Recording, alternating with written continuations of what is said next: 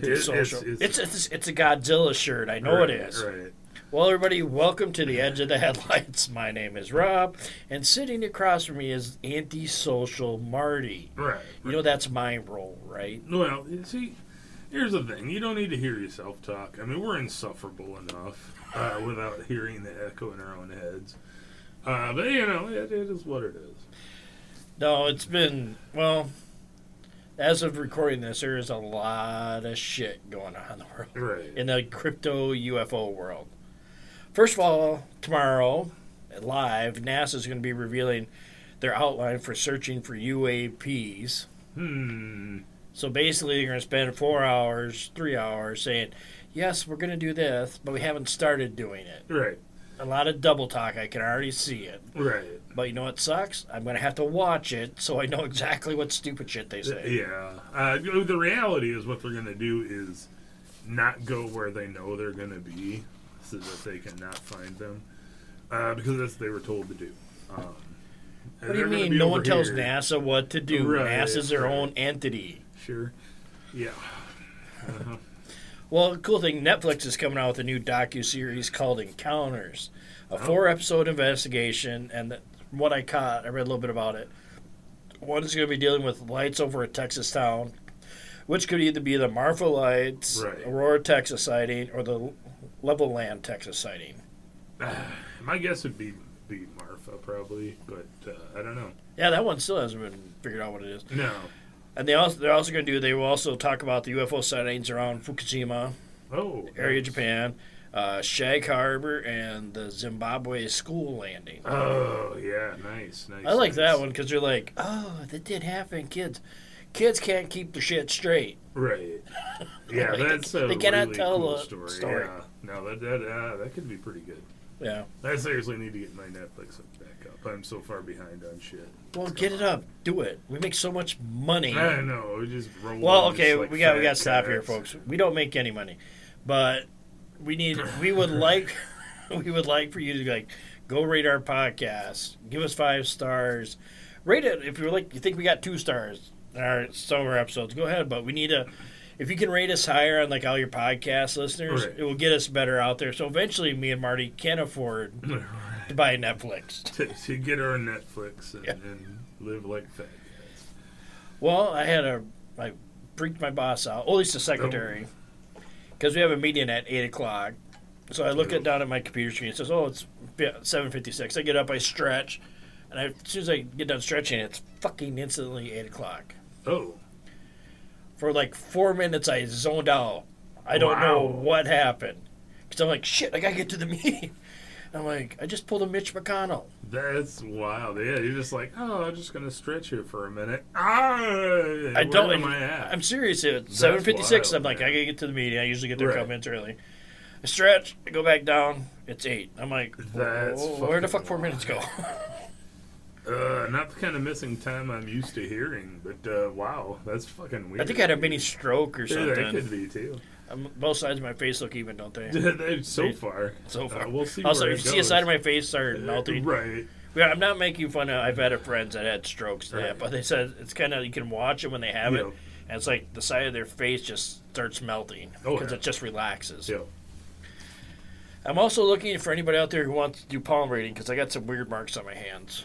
Hmm. I'm like looking on the things. I'm like, these marks are not on the palm reading because I think about random shit when I'm at work Right, instead of right. work, you know. Oh, yeah. Then the really big news that's hitting. Have you heard about the Argent, well, the Peru UFO mummy aliens thing that went on for four hours, like yesterday? No. Oh, it's it's massively all over the scene. They're talking about these uh, Jaime Maussan. He's a guy from this Argentina, Peru, and he's like, "Yes, I have these mummy alien mummies." Ah. I guess I did see something come across, and I was like, "Oh, what is this?" And just went past it because I thought it was another clickbait. Because I get a lot of weird shit that just like rolls into my feeds. Well, that's Yeah, you looked at weird shit. Here's this. No, but I, they had. I went on Reddit and somebody had was. It's all in Spanish. Yep. There's no subtitles with this guy. He just kind of translated quickly. Uh, and he did. A, there was a four-hour hearing. and it was was spoken in personal capacity by Dr. Jose Zalce Benitez, who had 30 years in the Mexican Navy, currently director of the Navy's Scientific Health Institute, and was at one point the director of the Navy Medical Forensic Service. Forensic Service. Uh, the bodies co- were covered. They showed the bodies. They had two mummified bodies, and they're probably like two and a half, three feet tall. Uh, the bodies are covered in diatomic white powder that granted desiccation for extreme natural preservation. When carbon dated, they came out to around a thousand years old. Hmm. Uh, they are tridactyl, three fingers, three toes, no carpals or tarsals, with fingers going straight to the arm bone. Uh, he had a, this translator had a hard time with some specifics around here, but they cannot grip thumb wise and such have to wrap their fingers around an object. Uh, circular, complete, and continuous ribs, having 14. Uh, deep concave circle spine, the neck bone, with other features hinting that the head is retractable, similar to turtles. Oh. Strong but very light bone structure, much like a bird. Uh, pneumatic air gas formed cranial cavity, making a larger space for oversized brain matter.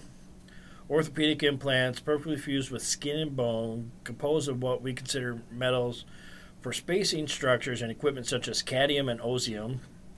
Ocular orbits, very broad, granting a wide field of vision. Uh, jaw joint, but no teeth. They could swallow foods, but not chew. I would hate that because Huh. what if he had a really bad gag reflex? Hmm. Uh, spine connects to the center of the cranial floor, a rarity that does not occur in primates who have a rear positioning. Inact op- intact oviduct fallopian tubes containing eggs alleges this is impossible to falsify. Very broad range of motion in their shoulder joints. Specimens have intact fingerprints that are linear and horizontal as opposed to human circular prints. Unique DNA not matching over a million exi- existing sequences, 70% similar to known DNA, 30% unknown. For prevalence, like lists that humans are less than 0.5 different to primates and 15% to bacteria, meaning that 30% or more of the specimen contains is far outside terrestrial's parameters. In summary, the bodies are non human species, presented irrefutable difference to written biology taxonomy of the evolutionary tree with zero common ancestors or descendants. Hmm. Jesus. This whole thing, this event was spearheaded by journalist and ufologist Jaime Maussan, who testified under oath that the mummified species are not part of our terrestrial evolution, with almost a third of their DNA remaining unknown, reports Mexican media. Hmm. And Jesus. my boss brought this up to me. He's like, "You seeing this? This is like this is gonna be like alien Jesus is coming back." And as soon as I saw Jaime Maussan, I called bullshit Right. Because he is a known shady character. Yeah. He's had claims by self-claimed ufologists have been have not been proven, and Mr. Messina has previously been associated with claims of discoveries that later have later been debunked. Yeah. And uh, my boss is like, "Oh, I don't believe it. That's bullshit. That's just what they're saying." Then I pull up this movie from Tubi Right. that came out in 2019, Aliens of Peru. Dun dun dun. Look what they have there. Exactly what they got in the fucking box. Right.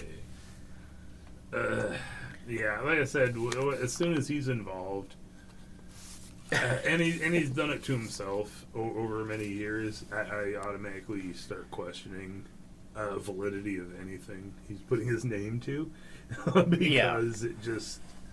Uh, Well, the Yeah. bad the bad thing is too the whole shitty deal of it. He promoted this whole thing.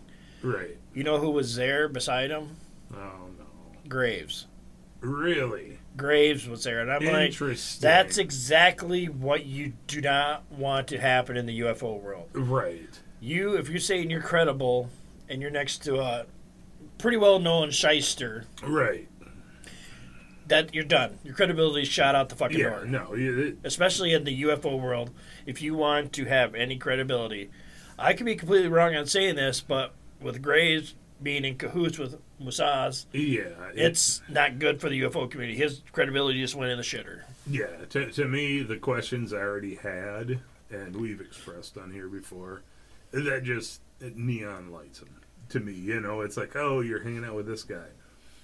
Yeah. So, how much of yours can we believe, and how much of it was composed by him? Even if it was the You know. Truth, Right. as soon as you get associated with certain people, your credibility is done. Right. And and it would be different if if this guy was somebody that was like, well, they, they've tried to push him out. No, they're straight up fucking hoaxes he has been involved with multiple times. Uh, like, like I said, there there is a certain amount where it's like, okay, yeah, they're trying to bust down this dude's credibility. No, he he's done that to himself. When when you're involved with this many straight up proven hoaxes, and you're the one pushing them, your credibility goes to shit all on its own. And you know, do you know how long it took me to find that picture for my boss? I look, I love watching a lot of UFO eh, shit. Right, right. But I'm like, as soon as I saw Jaime's there, I'm like, yep, this is done.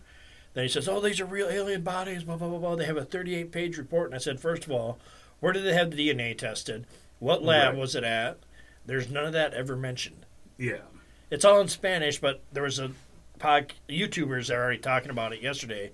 And they're like, it's all in Spanish. I was like, then they're like, one girl could translate, but it's like, they don't mention a DNA lab. no, But there's probably by now, by the time I, this gets out, there'll probably be subtitles for the whole thing. right. Yeah, even still, like some of those, some of those labs, the name they have for them does not translate. You will hear, you know, whatever the lab might be. Yeah. Uh, and yeah, if there's none of that, it, it just sounds. It, it, it reminds me of of The guy with the big foot in the freezer. Well, no, I mean it, it harkens back to to the the P.T. P.T. Barnum days where it's like, "Ma, come see the mermaid woman. You don't need proof, just look at it." And Yeah. the, in this day and age, that that shit doesn't fly. You know, it just doesn't work. It, it's a nice little oddity in a story. But in South America, But- that not, not saying against anybody, any of our listeners in South America, but that's a very big, I'll say, an industry in South America. Oh yeah, It's just huge. Yeah. It's they believe in it wholeheartedly, Right. and I believe in there's something out there. oh god, yeah, but not when you have an invasion of like five thousand. Oh, look at all the lights, and it's like probably mylar balloons. If we're gonna be taken serious talking about this UFO we need to be. I hate to say this, skeptical about some of the shit. oh yeah. No, no, you've got to look into it and not just be like, "Oh, there's a light. It must be this." No, uh, you, you have to really look at it through a skeptic's lens. You really do. Otherwise, you're falling for every single flash that you see in the sky. You know, and, and It was funny. My boss said, "You're gonna have a whole episode about this," and I told him I'm gonna waste like seven to ten minutes on it, and we're done. right, if that. Yeah, because it's like I'll just say this one last time. All the credibility Graves have is now shot out the window. Yeah, in my opinion, it is. Yeah, Uh, and that just hurts the UFO community yeah, or any of the UAP, the UFO community. It just hurts everybody. yeah. So we're gonna take the Wayback Machine, and we're going back to 1986. And Lame. What? Hey, I just already graduated high school. What are you talking about? oh, Jesus Christ! Wow. I was only 86. I'd been three years from graduating. I was a freshman. Yeesh. Some of the things that happened in 86. February 9th, Halley's Comet reaches perihelion, the closest point to our sun, during its second visit to our solar system in the 20th century. The first was in 1910. Yeah. April 13th, the first child born to a non related surrogate mother is born. And I remember that whole time after that happened. Oh, yeah. Oh my God, was there all types of horror movies that came out with that? Oh God, yeah. Then you had April 14th, hailstones weighing 2.2 pounds fall on Gopalganj district in Bangladesh, killing 92 people. God damn. That's where they got that thing from Day After Tomorrow. Oh yeah. That's yeah, where they yeah, got it. Yeah. Uh, April 26th, the Chernobyl disaster, a mishandled safety test at the Chernobyl nuclear power plant in Pripyat, Ukraine, SSR, Soviet Union, killed at least 4,056 people, damaged almost 7 billion in property. Radioactive fallout from the accident is concentrated near Belarus, Ukraine, and Russia, and at least 350,000 people were forcibly resettled away from these areas. After the accident, traces of radioactive deposits unique to Chernobyl were in nearly every country in the northern hemisphere. Yeah. Yeah. So that was just some of the fun stuff. So we're going to talk about the year '96 had a lot of bad stuff, but I would have to say, I say '96. I meant to say '86. 86. '86. I don't want to get older. Right. But in '86 there was this big thing called the Hudson Valley UFO flap. But it didn't just wasn't '86. It went from '81 to '86. yeah. And today, some people say it's still going on today. Yeah, there are sightings constantly in that area. Yeah. Uh, it's ridiculous how many uh, right up in there. And this this Like- area is like literally two. literally in the fives to tens. Five steps. Um, residents of the Hudson Valley area, it's it covers like nine, like ten counties. Yeah, it's, it's basically right northwest of New York. I think that's City. kind of a misnomer because all of New York is just an eighty-one through eighty-six. You all right? You having a stroke? No. Why not? I want to watch your face. I wish. I wish. See, you're getting old, Marty. You turned your shoulder wrong and it just went owie. No, I screwed it up still a Well, it's- weeks ago. Yeah. So, but some of the things they've seen, they've seen your classic flying saucers to big boomerang shaped things to triangular ships the size of football fields. Yeah. Yeah, most of them were signed up by Pine Bush. Uh, Yeah. They're the 19, there's actually, it mentions 1990s. Uh, the books on invasion. Yep. Oh yeah. Yeah. Yeah. Yeah, it's just, there's a lot in there. And Marty, I'm to, Yeah, typically this thing is thought to have kicked off right in that 81 to 82.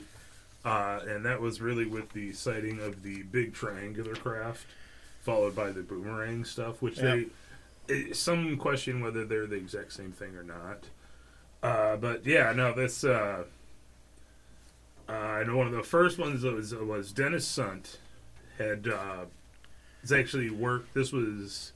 Uh, this one actually is in 1983. This is when it kind of really kicked off. Uh, but yeah, March 17th, he was actually a, a local government worker up in this area. Uh, I'd been working for him 17 years. And his family had actually seen this thing flying up over their house. And he said this thing was huge. You could see the, the shape of it was triangular.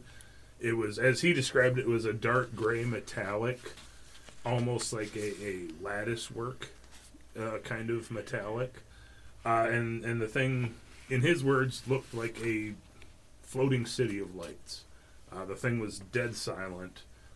Watched it fly over his place. They had actually gone around to the backyard to watch this thing fly off in the distance. And they're like, what is going on? This thing is massive. Again, it's ship is reported 300 to 400 yards. They're guessing the back end of it. mm-hmm. Uh, and yeah, and this this sighting of this thing kept coming night after night for many months down there. Actually, uh, at one point, uh, Interstate 84 was pretty much dead stopped because this thing was flying right over top of it, and everybody just kind of pulled to the side and just started watching. But it was airplanes and skydivers. Right, That's what it, that's what it was, man. You know, skydivers they can go horizontal they, instead of vertical. right. They go horizontal, like Superman. well, yeah, of course. That's normal. But yeah, no, this is. Uh, there were thousands of people during this time that were watching this, including police officers, who were. There was one. What year was this? Uh, this was in '83 Yeah. when this one really blew up.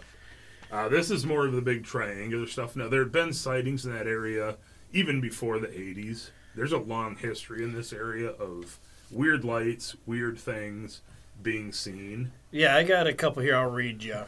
I got here's one from 1955. Takes place in. These are all from the National UFO Reporting Center sighting report.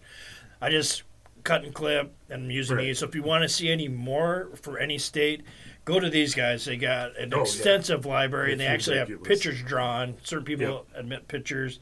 And I actually think there's an audio file. I don't want to listen to them at work. Yeah, yeah, yeah, yeah, yeah. I think they do have some of them are on audio. Yep. But they're actually every day they're doing a different more Yeah. because they got new people running it. So go check them out at National UFO Reporting Center. Um, this one is from 1955, Rhinebeck, New York.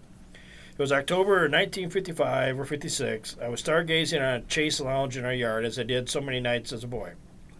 This very distant star, like like point of light, came very slowly up over the tree line from the southwest. When it got about 7 degrees o- overhead, it just stopped dead. I watched for quite a while and noticed that it was in a rotational lock with Earth, and the stars were moving normally behind it. I couldn't get anyone to come out and look as they were all watching our first TV.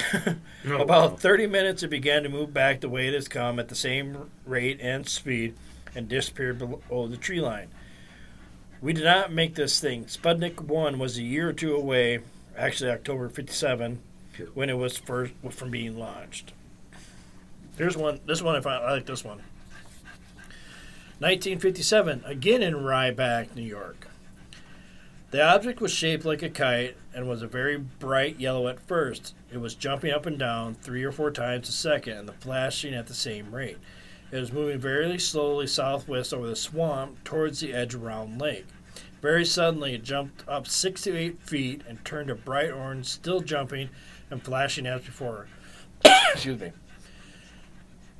Uh, at this time, I grabbed my sister and told her to look at it. It was just changed colors. What is it? She said it was a kite, and said no one was, and it said no, it's in the swamp. Who was going to fly a kite in the swamp? Then it just, then it jumped up another six to eight feet, changed to a hot rose pink color, still jumping and flashing, and still moving slowly southwest. Now over and into the large trees that lined the lake. It went in between the trees but kept a southwest direction until it was lost from sight in the heavy forest. I would estimate the size of the object five feet high and perhaps three feet wide. It was a clear, bright day with a late easterly breeze. Oof. So it was going against the breeze. Right. East, yeah, no. If it was the easterly breeze, it was going with the breeze. Yeah. Okay. You need to correct me when I'm wrong. Now, Here's one over Buffalo, New York. Is there anything in Buffalo? No. No, nothing early. It's like big Cleveland. Is it like snowstorms. Cleveland? It, it, it's it's the Cleveland of New York. I was born in 1945 when I was 15 years. This took out place in 1960. When I was I was born in 1945. When I was 15 years old, I witnessed something along with a friend that I cannot explain. This has been on my mind all these many years. I think it was a UFO. Somewhere in the early evening, while sitting outside talking to my friend, and I noticed an object in the sky. It was a cool autumn eve. As crows fly, was about a half mile away at the side of a large natural gas storage tank. It was silent, and to my amaz- amazement, it was all aglow, and it seemed from where I stood as if it were molecules.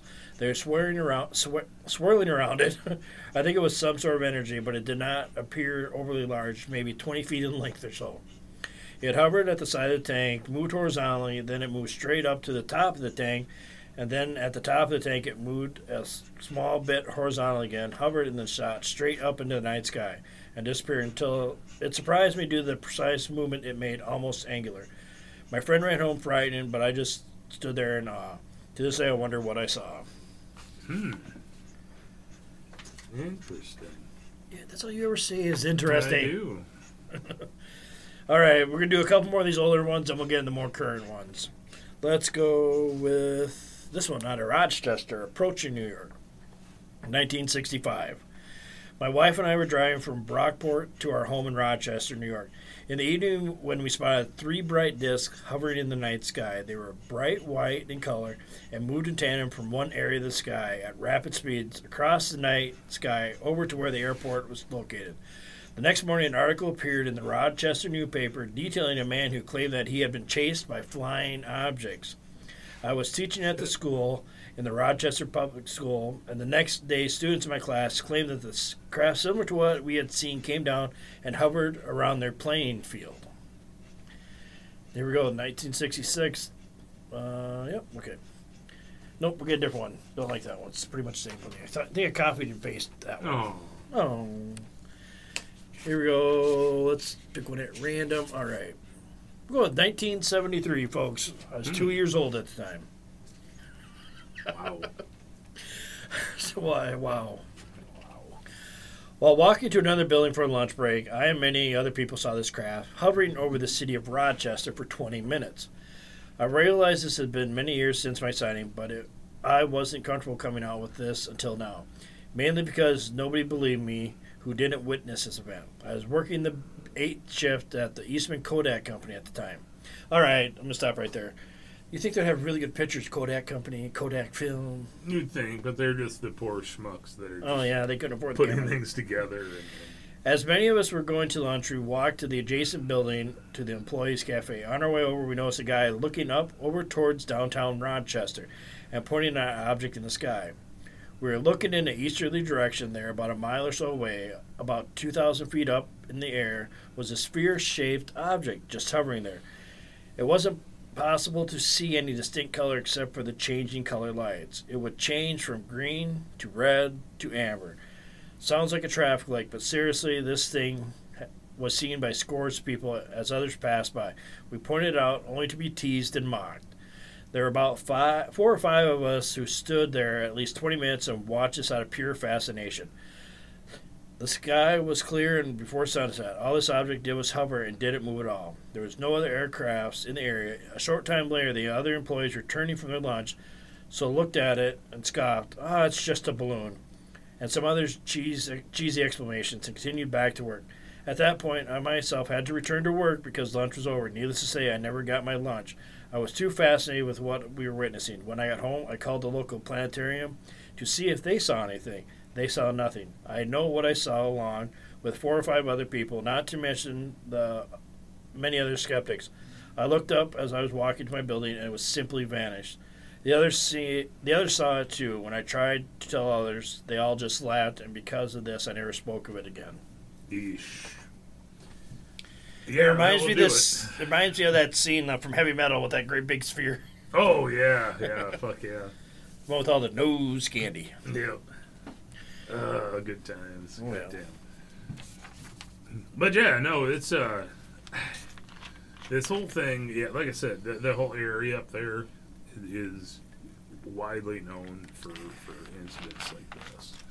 But yeah, this this eighty one, there were so many people that that witnessed this stuff. Uh, the local newspapers up there actually did honest to god stories on it, not making fun of the people. You know what I mean? And Yeah. at that time, it just was not heard of. Because I imagine a lot of the people in the paper had also been seeing these things. Yeah, because what would you say? It's yeah. like- How could you deny something like that? But I remember this. I was in high school at the time, and this was actually there was some in Omni magazine. oh, This is where I first had when Omni was still around. Yeah. Good articles. They had like Bigfoot, but it had scientific stuff Right. too. But in USA Today, and I was all over there, and everybody just laughed at it. Yeah, they, they really Like, oh, this is just airplanes, blimps. Right. And I'm like, you got to think about this.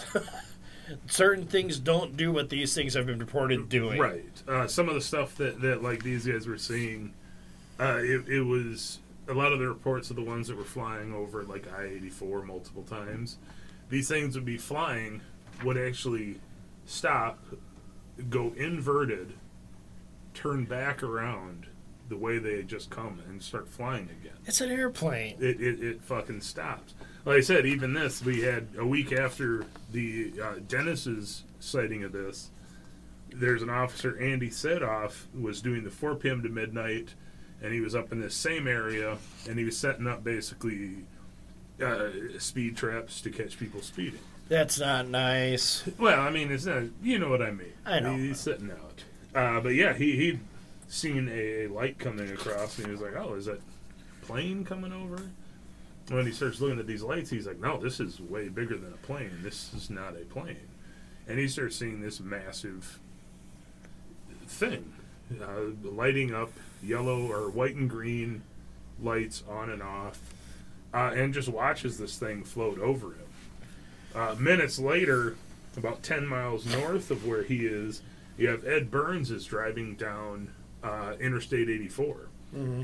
Uh, not super busy, but there's people out there, and all of a sudden his radio went stupid. And he's like, "Oh, did I accidentally hit to a different channel?"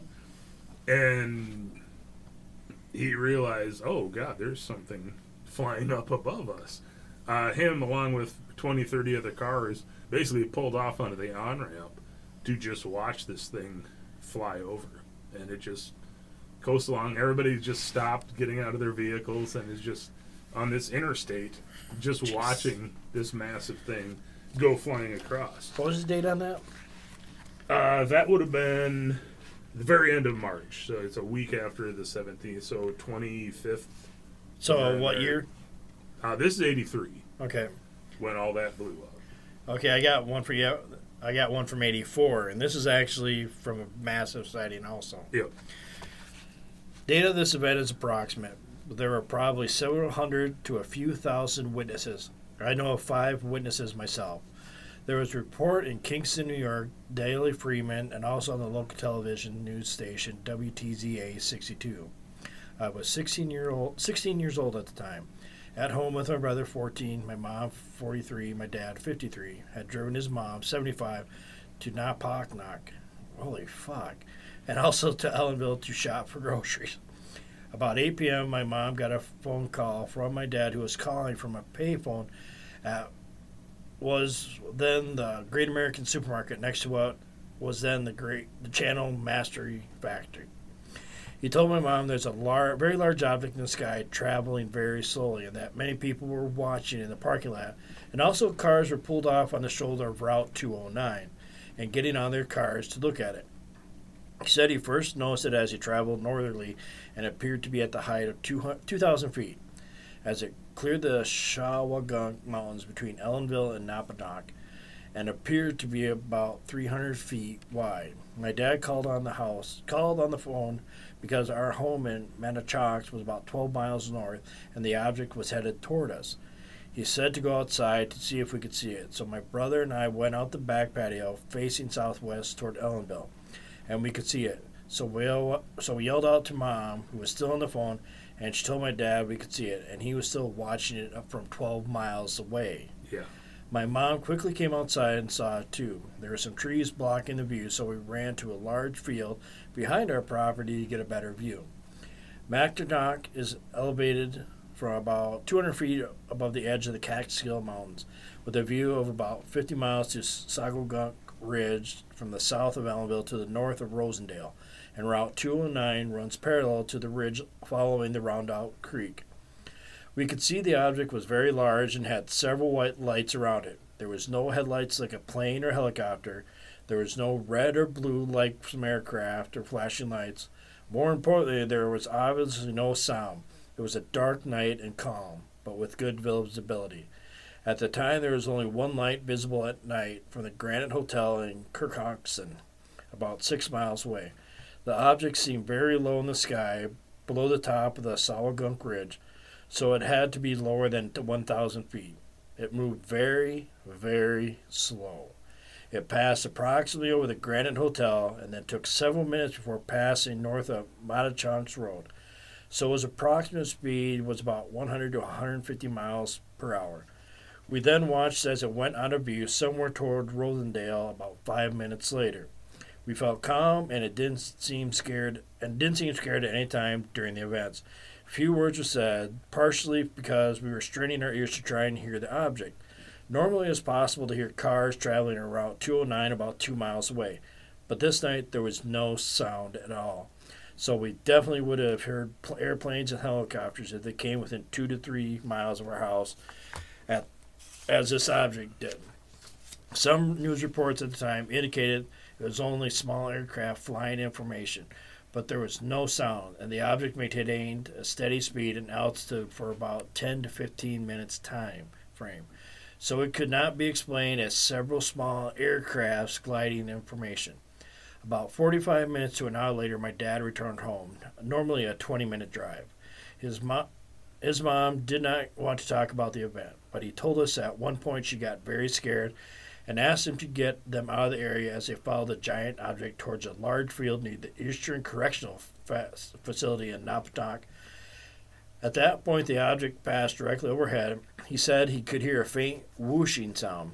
Then, as he tried to follow the object north on Route 209, he lost sight of it because the road had become completely clogged with cars. Normally, there was very little traffic at night on this rural road, but hundreds of cars had pulled onto the shoulder so they could get out and look. But after a while, the soldiers the soldiers got not soldiers, sold the shoulders. Shoulders. Big words. That always screws me up. Got full of cars, and people began stopping their cars right in the highway.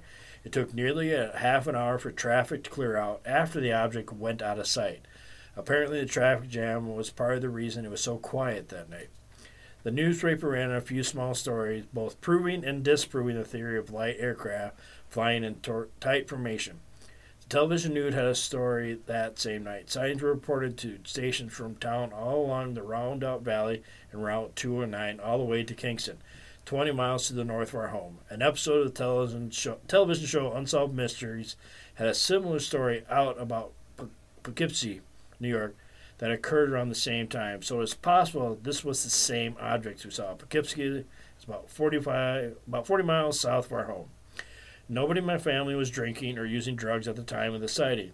My dad was a manager of a factory, my mom a secretary, my grandmother was an active 75 year old with a sharp mind who lived herself by herself until she was 92. My brother was a popular kid in school who liked sports, and I was a high honor roll student, roll in high school. There was also many sheriff and state troopers who had seen the object as they tried to clear the traffic jam. Oh yeah.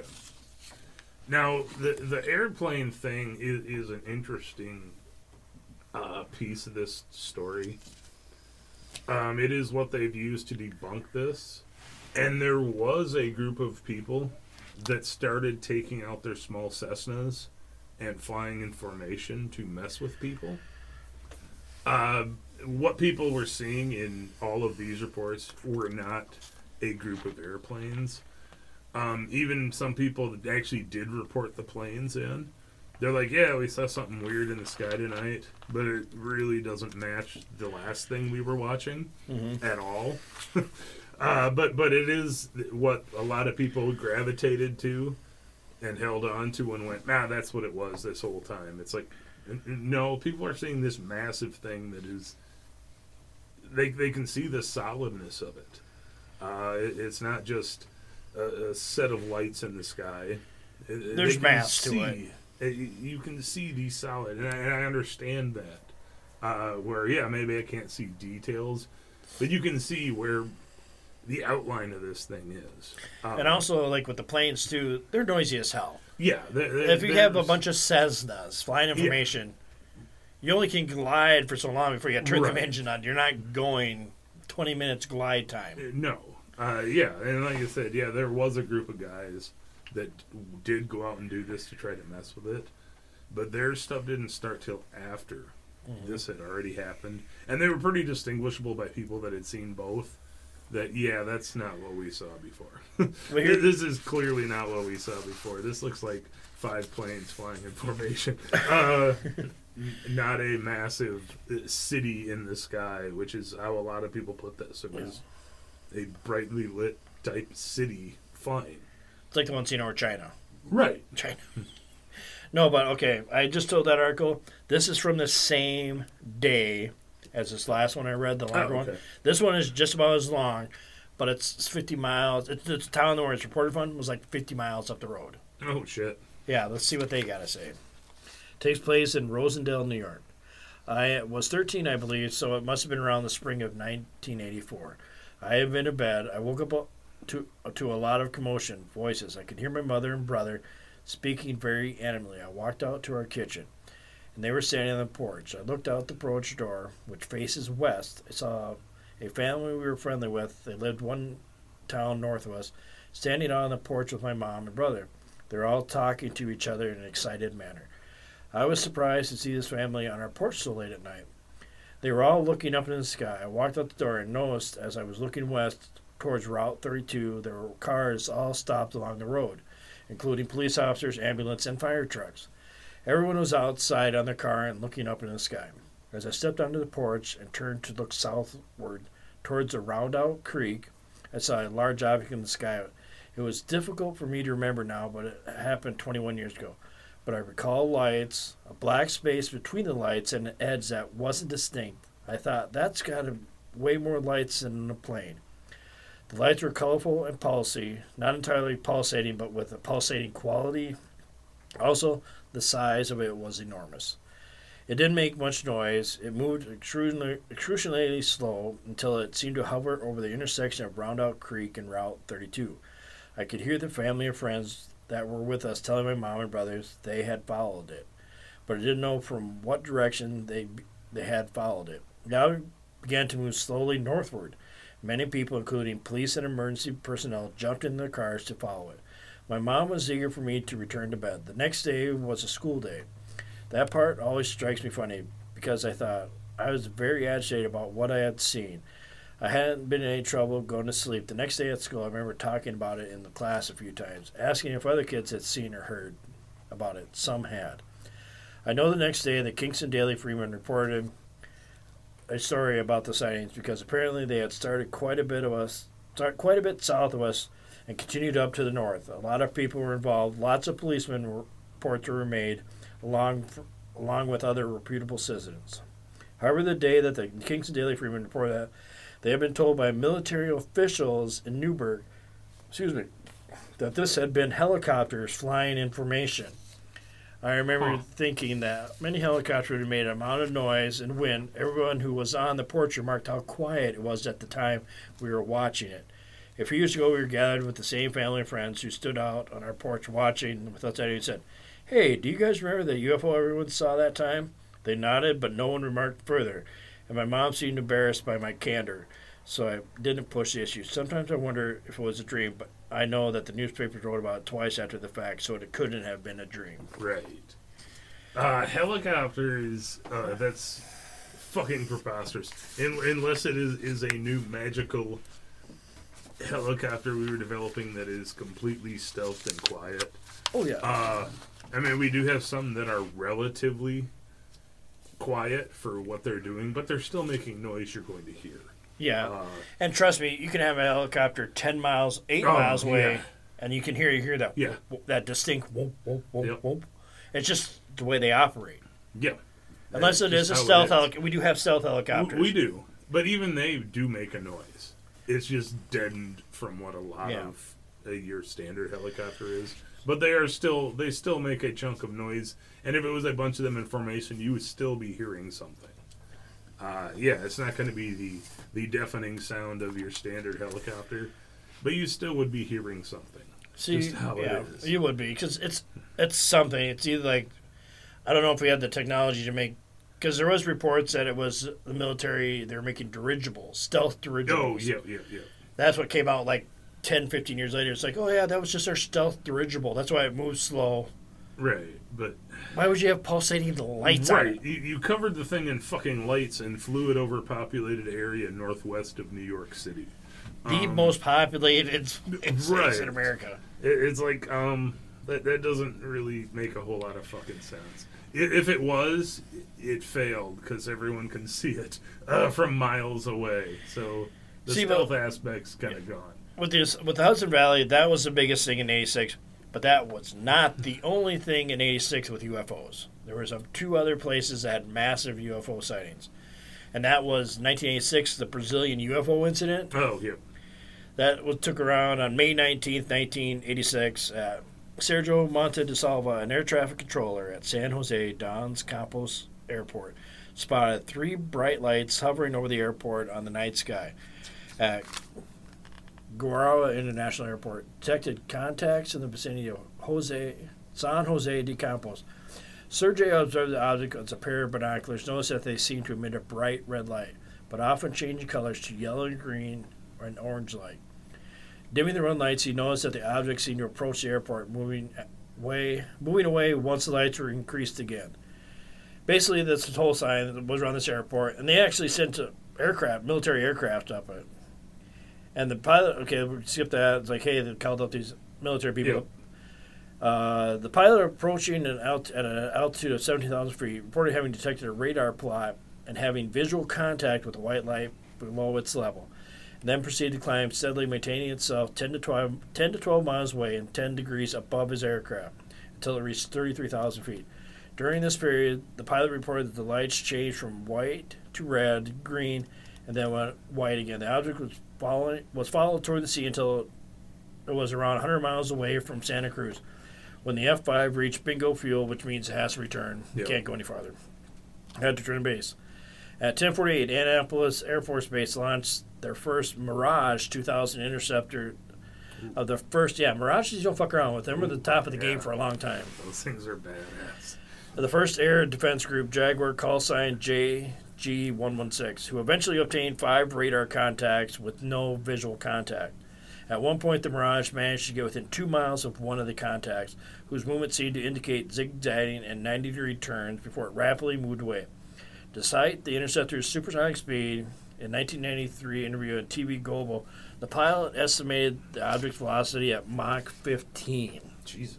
By 1050, the second FEE call sign J Bach 07 took off from Santa Cruz, reporting visual and radar contact with an object emitting a bright red light, according to the Brazilian Air Force report. After, excuse me, after an unacceptable attempt to close the distance, the light seemed to turn off at the same time as the radar contact was lost. Sometime afterwards, the controller of Santa Cruz Airface detected 13 radar pods directly behind the aircraft, Oh instructing the aircraft to turn 180 degrees. As the FEE turned, however, no visual or radar contact were attained by the fire. Another two Mirage 2000 interceptors were launched from Anápolis, but neither had any visual or contact radar in total. 21 radar points were attained during the incident. And they these documents have been declassified, and this Oh, one yeah. And it's like this is what they said in 2009. Uh, its final consideration, the document stated, among other things, that the unidentified aerial phenomena was capable of varying their velocities t- from subsonic to supersonic, as well as hover, varying their altitudes to from below 5,000 to above 40,000 feet, emitting white, green, and red lights, or emitting no light at all, sudden acceleration and deceleration, turning with constant radius as sharp as 90 degree turns, showing intelligence and their capabilities to maintain distance from the observer as well as fly information, though not being necessarily crude. Man, I gotta quit talking so much. Yeah. F- fun fact: a lot of our planes we can turn at 90 degrees. This kills the pilot. They don't Recommend it. really go well because the entire frame of your fucking aircraft tends to bend and uh, becomes unusable. Yeah. Uh, we can do well, what does it? get- movements. It does. It, the pilot kind of comes unconscious too. Well, a lot of them will, yeah. Uh, A lot, not all of them. yeah, it's it's uh, it can be done, uh, but yeah, it tends to twist the frame of your plane No. past the point of, of being usable once you land it again. Another, there were a couple other big international UFOs that have. Oh, it's just weird that this all happened in '86. But I do, ha-? I do have a theory.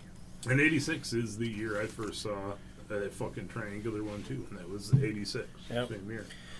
Oh, I know everybody made fun of this one. That's a, a Japanese airline cargo flight 1628. Oh, yeah, yeah, yeah, That over.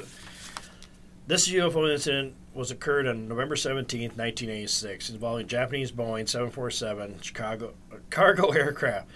The aircraft was en route from Paris to Narita International Airport near Tokyo with a cargo of wine. On the Riviera- Reykjavik to Anchorage section of the flight, at 1711 over eastern Alaska, the crew first witnessed two unidentified objects to their left. These abruptly rose from below and closed in to escort the aircraft. Each of the two regular, rectangular arrays of what appeared to be glowing nozzles and thrusters, though their bodies remained obscured by darkness. When closest, the air cabin was lit up and the captain could feel heat on his face. These two crafts departed before a third, much larger disc shaped object started trailing them. Anchorage Air Traffic Controller requested an oncoming United Airlines flight to confirm the unidentified traffic. But when it and the military aircraft sighted JL 1264 at about 1751, no other aircraft could be distinguished. The lighting- the sighting lasted 50 minutes and ended in the vicinity of Denali. There's a lot of that too, where, oh, it's just echoes and that. yeah. yeah. But I'm sorry, I have to believe when all the pilots, this, this pilot lost his job. Oh yeah, this guy. Him and his co-pilot and the aviator, they Yeah. all lost their job because it's, no, this thing was big as an aircraft carrier. Right. They they refused to back down. Wow. When when they were like, oh, that's not what you saw. They're like, no, this is what we saw. And yeah, those three guys got fucked. Their careers were screwed. They were Uh, popular for a little bit, then the, the airline's like, no, we don't want to deal with this crap. Yep. Yep. Yep. We're not gonna be involved with this. Because You gotta they, go. that's their livelihood. This, if you're a pilot, I'm assuming I'm not a pilot, but I'm assuming it's especially commercial. You have to put in a lot of flight hours. oh yeah. you have it's to work hard, and it's like you get paid good money, I would think, Right. but that's not something you worked hard for. You're just ain't gonna give it up because hey, I seen a UFO. Yeah. Flippant like that. I, I'm gonna make a thousand bucks for fucking telling people I saw a UFO, Yeah. and yeah, it, it ruined their careers. Mhm. Uh, it's just, I, I think they they never lost their licenses, and if I remember correctly, the actual pilot ended up working in small place, but it, he was long done with being able to be doing the 747s. The, the Yeah, they didn't trust them. No, they were like, no, you can't do this. But Yeah, it seems like he ended up getting a job. Some smaller place hired him just for kind of puddle jumping to Yeah. here and there, and just a, a big demotion, really, uh, when you're at that level. well, let's see. We talked about uh, Brazil, Japan. Now we're going back to Russia, back to the USSR.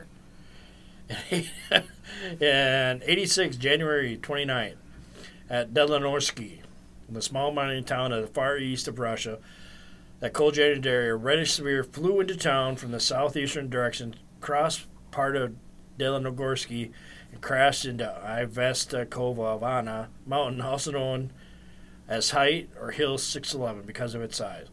The object flew noiselessly and parallel to the ground. It was approximately three meters in diameter, of a perfect round shape with no projections or cavities. Its color similar to that of burning of stainless steel. One witness, one witness said the object said the speed of the UFO was close to 15 meters per hour. The object slowly descended, ascended and descended, and its glow would heat up every time it rose up on its approach to Hill 611. The object jerked and then fell down like a rock. Hmm. Jesus. We talked about that in our Yep. Russia 27 part miniseries. Yeah, right. Right. Jeez. right. If you want to check it, we probably got it mentioned there in a lot more detail. Yeah. Oh, yeah. I think we did. But yeah, it's uh, uh that's kind of So with all these aircrafts around, there had to be someone flying it, right? right. Well, there's actually some reports of aliens tied into these. Yeah. This one I can't really like because I don't know. We'll throw this in there. This one came from '91, and this is actually from Scarsdale, New York. Oh, okay. And but the Hudson Valley thing is still going on. Oh, yeah. No, absolutely. Uh, let's see, this one have you alien in it? Nope, this one does. Um, it's from. Well, I don't mean to laugh, folks. I'm taking this serious. It's called Guard Dogs on the Hunt. I was asleep in my bed with my former husband when I was it was internally awoken by an invasion of killer dogs. Sounds funny, but not. I was immediately terrified and hid under my covers all the time, seeing it happen and sweating profusely. The dogs were Rottweiler in nature, stood on their hind feet only, carried laser rifles with backpacks, and ran in, pointing the gun nozzles at my face. Then they retreated back out of my front door to my suite. When I came, when I knew I could uncover myself, I did so, and I was paralyzed with fear for quite some time. And as you can see, it was and is very serious business to me still today. Wow. That is uh, one I've never heard before.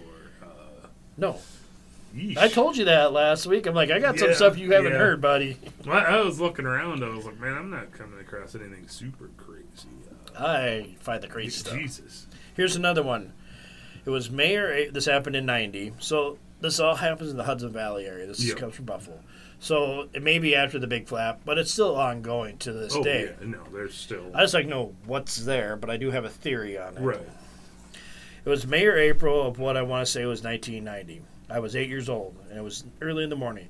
My father was moving, was in has a morning ritual of making coffee first thing, and he had just gone downstairs. My room was uh, has the stairs on the other side of that bed, of my head of my bedside of the room. I remember I wasn't thinking anything in particular, and all of a sudden, about a foot to a foot and a half, blue male, bald head emerges from the wall and looks at me. It was an adult male head, slender nose, recessive traits for the chin. I don't remember if the earlobes were attached or not, and I do not recall if I could see through him or not because it seemed to spend enough time contemplating what was happening. That was really hard to read. I was shocked at this occurrence and quickly turned over with my face in my pillow. I stayed that way until my father returned upstairs. I assumed that was about an hour later. When I heard that he was ascending the stairs, I had asked him to check my room and wall because I wanted to make sure it was still there. He assured me there was nothing out of the ordinary, so the whole encounter had lasted for me about a minute in total. Though I don't know how long the entity or manifestation remained, I do remember that it only emerged to reveal from the tip of the head to the top of the shoulders. I didn't see any arms or chest or anything else. It didn't speak. It may have attempted nonverbal communication, but I had no training of awareness of what that would be. I don't remember any rogue thoughts or feelings. His expression was neutral. That is all I recall about the experience, and I have had no other encounters of the type since. Hmm. Hmm, that's all you got? Yeah, that is, man. That's uh, uh, unfortunately like these stories here are all involving people that were in the middle of a sleep or just waking up. You know what I mean? And and there there is always that that idea that that maybe you're in kind of that still half awake state. Um, but I, I will say during the the 80s flap in Hudson Valley, there is a, a very famous person who had property on the very edge of this Hudson Valley estate and then had a, a very famous uh, encounters with beings. Oh, is he uh, the book guy?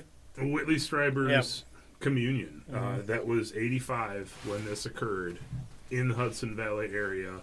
Uh, if you don't know what that is, look it up. Basically, he had multiple contacts with these uh, extraterrestrials that over the years had kind of talked to him and, and done whatever. Uh, Christopher Walken played him in a mu- movie for his book Communion. Uh, creepy visuals in some of that movie that to this day creep me out. Uh, but yeah, I, I didn't realize that that was actually where that had taken place as well. It was like, oh, I remember that. oh shit, that's right in the middle of this 85. And yeah, they had had this, uh, they say it's a cabin, but it's way, way bigger than you picture a cabin. It's a pretty nice little uh, estate house. But yeah, they're on the very edge of the Hudson Valley when all of this was taking place, and his initial contacts with these things. I was like, oh, I did not know that's where this was. I wonder Uh, if you had. I have. I have two more reports I got to Right. read. This is the last alien one. It's really short. Trust me. This happened in '98, on November 13th, 1998, and this is from Maybrook, New York, still in the Hudson Valley area. Right. On May 13, 1998, I was eight, 11 years old. I woke up and saw three aliens in the shape of bowling pins standing in the hallway about five feet from my bedroom doorway. They just stood there staring at me. They glowed a white color but did not illuminate anything around them. I could not see any eyes or mouth. I wasn't too scared because on November 7th, 1997, I saw the same kind of alien hover out of my bathroom. Oh, I watched the three glowing aliens for five minutes, then I hid under the sheets. I haven't seen any more since then. I, I would kind of be thankful not to see that. Uh, that seems really horrifying to me. What bowling pin? Yeah, right. It just, it, uh, just kind of kind of gives kind of gives new meaning to the word uh, probe. Yeah, right, right. Jesus. Okay, we're last one. We're going to skip down to Georgia No. in '86. This happened in Riverdale, Georgia. My husband and I moved into our new condo in Riverdale, Georgia, after our third daughter was born. She was born April 1986, and this sighting happened in the fall of '86. I believe it was near the end of October or the beginning of November. On this night, my husband and I had put our three-year-old daughter to bed at about 9 p.m. We stayed up late watching TV and talking. At around 3:30 a.m., I was sitting at the end of our bed watching an old t- movie on TV, and my husband was lying on our bed watching the movie. As I was watching the movie, I realized I could hear this sound coming from outside of my bedroom window. At first, I didn't think much of it, but then I thought to myself, "What is the noise? What is that noise at three in the morning?" I sat up straight on the end of the bed and listened. It was a vacuum cleaner. Who would be vacuuming at 3 a.m. in the morning? And outside, I said to my husband, Someone is vacuuming this late at night, or should I say this early in the morning? I asked him, Do you hear that? He said, Yes. I said, Is someone drunk or is something or something? Why would someone do that? He said, I don't know. Someone being crazy. I said that I couldn't understand why they would be outside on the patio vacuuming. We had square cement patios off of our dining rooms in the backyard. We lived in a two story building, so our bedroom was on the second floor. I was trying to make sense of hearing the vacuum cleaner running at 3 a.m. I told my husband, maybe somebody knocked over a potted plant or something and they were cleaning it up. But at this time, I said I was going to look and see who it is. When I got to my bedroom window, I slowly opened it so I, whoever was outside would not know that I was watching them. I was going to say something to them. I just, I just watched, wanted to see what was going on.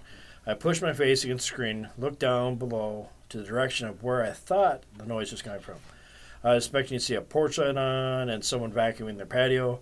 I know this sounds crazy, but it's true. There was no light on. It was totally dark on all the patios that ran along the back of the buildings. I thought I thought was what I thought was was vacuuming noise. No one had come out. There was no one out here. I was pushing my face against the window screen. I've never done that. I was like, Oh yeah. yeah. Window screen, looking back and forth across the deck of the building. Nothing. I had been hearing this vacuuming sound for about five minutes by then. After finding no one down below vacuuming the patio, I was confused and looked out over the backyard. It was a big open field with a grove of trees stretching across the back of the field. I still heard the vacuum cleaner running. I don't know why, but kneeling on my knees, looking out the window, I slowly looked up. What I saw took my breath away. I had to ma- I had to make myself breathe. My mouth open. I could not speak. I could not be seeing what I was seeing. There above the trees of a little to my right was a spaceship. I remember shaking. My mind was frozen, as were my eyes to this huge, massive thing floating above me in the air. All I could think of was to call my husband over, as over he has to witness this. So later on, when I told people they were not telling me I was dreaming at all, I could still hear the vacuum cleaner sound. It was coming from the huge spaceship. I remembered in my state of shock, thinking, how can this massive thing only be making such a small sound as a vacuum cleaner? I called my husband. Oh, excuse me. I called my husband, but dared not to look away for the fear that it might take off. I could not take my eyes off it. I wanted to remember everything about it. I called my husband again. He was getting annoyed because he was tired. Well, you're up at 3 a.m. It's Right. already been in bed, dude. All right. It's three. What? He said to me as I was trying not to pass out from shock and fear. Come here. Oh my God. Come here. You're not going to believe this. What is it? He asked. You won't. You wouldn't believe me if I told you. I said to him. My husband gets up off the bed and walks over to, to where I am, bends down and looks out the window. He was looking down below and not straight ahead. What is it? He said with anger in his voice. I pointed up to the sky and said, Look over there. My husband's knees gave way, and he was kneeling beside me, staring at the huge spaceship. Oh my God. Oh my God. That's all I could say. As we both knelt there staring at this thing, I asked my husband, Do you have any film in the camera? He said, No. We just kept staring. We both were in shock. Oh my God, is all we could, only one of us could say. I wanted to run and find the camera, but I was afraid it would be gone but when I got back. I wanted to stare at this thing for a long time as possible, could before it flew away. I noticed that the trees underneath the ship were not moving. You would think that the force of the engine would have been making the trees dance around like they were standing still, but I could hear the vacuum cleaner sound coming from the thing. I said to my husband, Let's try to remember everything about the way it looks. I told him, How could such a huge ship make such a sound as a vacuum cleaner? He said he did not know and kept staring. At that moment, a chill went through me and then fear. We were staring up at this thing. What if they were staring at us? I told my husband to get down, so we both went down on our hands and knees to where just our eyes were peeking over the window. I said it. I said it. Uh, I said, if I see a beam of light coming towards us, I'll have a heart attack. My husband said, you and me both. This whole thing lasted for about three minutes from the time my husband came to the window. I would describe to you what he saw. It was huge. It was as wide as a football field and was perfectly round. Hmm. It was shaped like the best way to describe it was a round football stadium. It was like the old one in Atlanta. It was thick on the sides, not like a saucer. I saw what was made of some sort of black iron or metal. I could see metal beams crossing at different points and some kind of huge bolts holding them in place. They were round shaped humps of metal going in the beams. Was a row of lights going through the middle of the whole ship. I think the lights did not go on until I start, started to leave.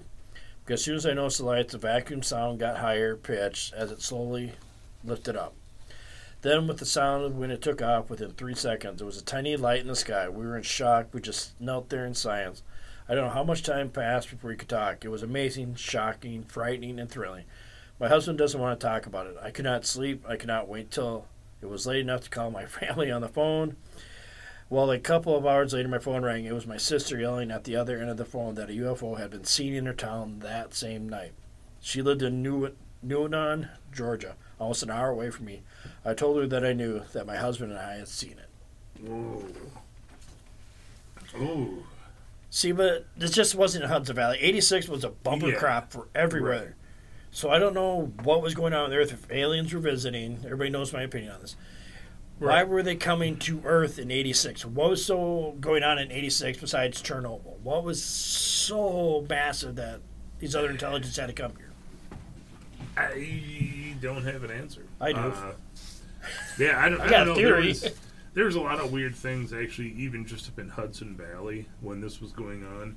Uh, there, there were also at the same time a lot of reports of sounds coming from underground while these Yep. things were flying around, uh, which led a lot of people to believe that there were bases under the ground up there. Uh, and weird noises underground are not. I mean, it's not common, but there are stories in that same area over years and years and years of weird sounds underground. Um, bases, I don't know. But it is kind of odd that, that they were coinciding. Like I said, it, it kind of blew up uh, alongside each other and became the, the predominant theory for a lot of people up there. That, oh, yeah, it's just bases under here, and that's what that noise is. That's why we're hearing them. That's why we're seeing them. But do you know how big a p- entry you would need for, for a ship that large? You think we would stadium. found that? Yeah. You, you need a door that's It- bigger than okay, a it's- football it's- stadium. Unless you've been to a, like a baseball stadium or football stadium, Right. when someone says them words, you have this visual picture. I mean, you have a visual picture, like, Right. oh, it's a big building. You don't. It's, you don't understand how big it is till actually you are standing in front of this building. How massive it is. Oh, yeah. How much of a square footage it takes up. What kind of footprint it has on any city. oh, yeah. It's unreal. If you if you go to Google right now and go over like Detroit, uh, Denver, you will instantly see where the football stadium's at. oh, yeah. because it has such a large footprint. Right. Just the building itself, not including the parking lot. Right. Yeah. Just, yeah, the, the structure itself. Yeah. fucking unreal how big they are. But 86 was also a good year because you know what turned on in 86? Oh, God. what have you done? 1986, heavy. Oh, God, why did I print this off in blue? I can't read it. I don't know. 1986, heavy ion collision begin. Oh. Ion collision. Theory predicts that just after the Big Bang, the universe was too hot and dense for the existence of familiar particles such as protons and neutrons. Instead, are under these constituents the quarks and gluons, and Roman freely in the particle soup called the quark gluon plasma. To investigate this possibility, in 1986, CERN began to accelerate heavy ions, nucle- nuclei containing many neutrinos and protons in the super in the super proton synchrotron cyclotron. The aim was to de- decofine the quarks by smashing the heavy ions together into approximately targets. The first experiment used relatively light nuclei such as oxygen and sulfur and produced results consistent with OGP interpretation with no real proof. So in '86, they were doing experiments, and they were using actually, technically, they were using bosons, weak bosons. Yeah. So that's already means they already started missing, looking for the Higgs boson back in '86. Oh, yeah. Yeah, So- course they were. Maybe that's what drew all these spacecraft here. They're like, great, these guys are going to destroy the planet. Uh, But that's what happened in 2012. Went to a different timeline. right, We're good. Right. Oh, that is. Hmm. Everything always goes back to CERN. It seems to. Uh, let's be real. It kind of seems to. Uh, not pointing any fingers, but. Yes, we are. I don't, I'm not pointing fingers. I'm pointing my whole hand. Uh, right, Fingers forward, so no fingers are pointing back at me. A couple of hands, like, come on. No, Yeah, but there's weird. there's so much '86. I remember freshman year for me in high school. It was that's kind of what really piqued my interest in UFOs was back in '86. But they were just massive, and I remember made, being made of fun in school. And I don't fucking Oh, care. yeah, yeah. I'm like, it doesn't. Even back then, it bothered me a little bit because I had my Right. formative years. But after the next summer, when I was sophomore, I'm like, fuck y'all, it's just real. Uh, Right, right. Yeah, like, like I said before, there's a lot of that in that same time. I was a bit younger, but it was like, A bit. if no one else is going to bring it up, I'm not going to say anything about it. I don't trust any of these motherfuckers enough to be like, hey, guess what I saw? Uh, because I just don't. Because man, if that gets out, you're fucking ruined. You'll be ruined. It- you won't. And here we Uh, are getting paid 10 cents every two years to talk about it right now. five, ten cents a shot. Here we go, guys. Uh, but yeah, no, it's uh, mm, it is intriguing. Really, I did not realize they had started messing with that already. yeah, they were messing with trying to figure out what happened right after the Big Bang. Right. What happened when what you the fuck? these things together? How- And all of a sudden, like in react? '86, you got Brazil, Russia, Right. most of North America. Oh, aliens! But I didn't hear any reports. I tried to find reports over Europe, couldn't find fucking any. Really. Also for the Russia one. Right. Yeah. Well, wait, I uh, didn't look up. I should look at the Belgian one. I don't know when that would happen. That was maybe that was the Belgian triangle. Um, mm, I want to say that was a little bit later. I want to say that might have been actually '87. Oh, uh, but yeah. let's hang on. still, Keep talking. Uh, you're in that same time frame, basically. You know, it, it's very similar. Maybe they were the group that got here last. It's like, oh, great, nobody told us. We were supposed to come check on these monkeys, and here we are, last to the party. Uh, went from 89 to is 89, so Okay. the Belgian UFO wave. Yeah, So they probably yeah, the particles just got out there and they're like, oh, what's this? First Yeah, they- contact. nope, these guys aren't ready. nobody else likes those guys, so nobody like gave them a heads up. Hey, you need to go check this place out. Goddamn reptoids. they're they're off in another part of the fucking galaxy. They're like, Wait, where'd everybody else go? What's going on here? Why did you leave me at the party? I got left with the bill. I picked up a radio message from uh, way over that way. There shouldn't be anything out there. We should go check it out. Yeah, so 86 was a good year for UFOs, folks. yeah, no, apparently. Oh my gosh. So I have nothing else. What about you, Marty? No, uh, the Hudson Valley stuff, there is plenty of uh, different shows have done episodes on it. Uh, I think even Ancient Aliens has done one where they've talked about Do it. not swear in your house like that. Right, right. But yeah, no, it's most most of the UFO investigation shows have at least done one episode on on the '80s uh, Hudson Valley, And most of them blow it off. Don't don't let them blow it off because Yeah, right. there's a lot of interesting stuff. There is. That, I had like a stack, like a half inch thick. I didn't even read most of them. Or be here yeah, no, four fucking hours. Like, mm, throw that one over there. yeah, But yeah, no, it's a like I said. It, to me, it, it's what makes that one so compelling is just the sheer amount of people that saw these things. at one time. Yeah, it's not like, oh, they saw it. Oh, they saw it. No, multiple times there were highways that were completely dead Shut stopped down. because Like, what the everybody was is pulled this? out going, ooh, you guys see that, right? I'm not just really See, but crap." I found it interesting too that this whole time in '86, our Air Force was good, Yeah, but then there's there's any reports of military aircraft because as slow moving as these things were, right. you got to figure the police officers are calling, "Hey, you guys got anything flying out here? If not, you better come check it out." Yeah, because you know damn well most of those police forces, because there were airports, there are a lot of them in that area, Yep. actually. Little ones and then bigger ones right out of New York City, uh, airfields. It, there are reports of a lot of them calling those places and going, "Hey, you got something up?" No, we don't. We don't have anything. You'd think that with all the other different uh, cases where we've seen shit flying off somewhere, Yep. and they call jets out to go look at it, But there's been no There's- none of the reports of military no, activity. Not a single one of the stories that comes out of this five year, six year time frame involves. Yeah, later, right, after that, we saw helicopters following where this thing went. Nothing. There, there's no military interaction up there, and it's not like this is you know just the middle of of tundra Canada where there isn't anybody there. I mean, this is a heavily populated area. yeah, it's East Coast. I mean, it's it's wooded, in, But heavily a lot of this area, populated. but it is a lot of people in and out of that area. Not one, there, not a single story I found at all ever involved any talk of of military planes, helicopters, anything investigating these, which is kind of weird. Yeah. Um, Or did they actually know the aliens were there and they're like, "Hey, Right. you come fuck with us, we'll shoot you down, so leave us alone."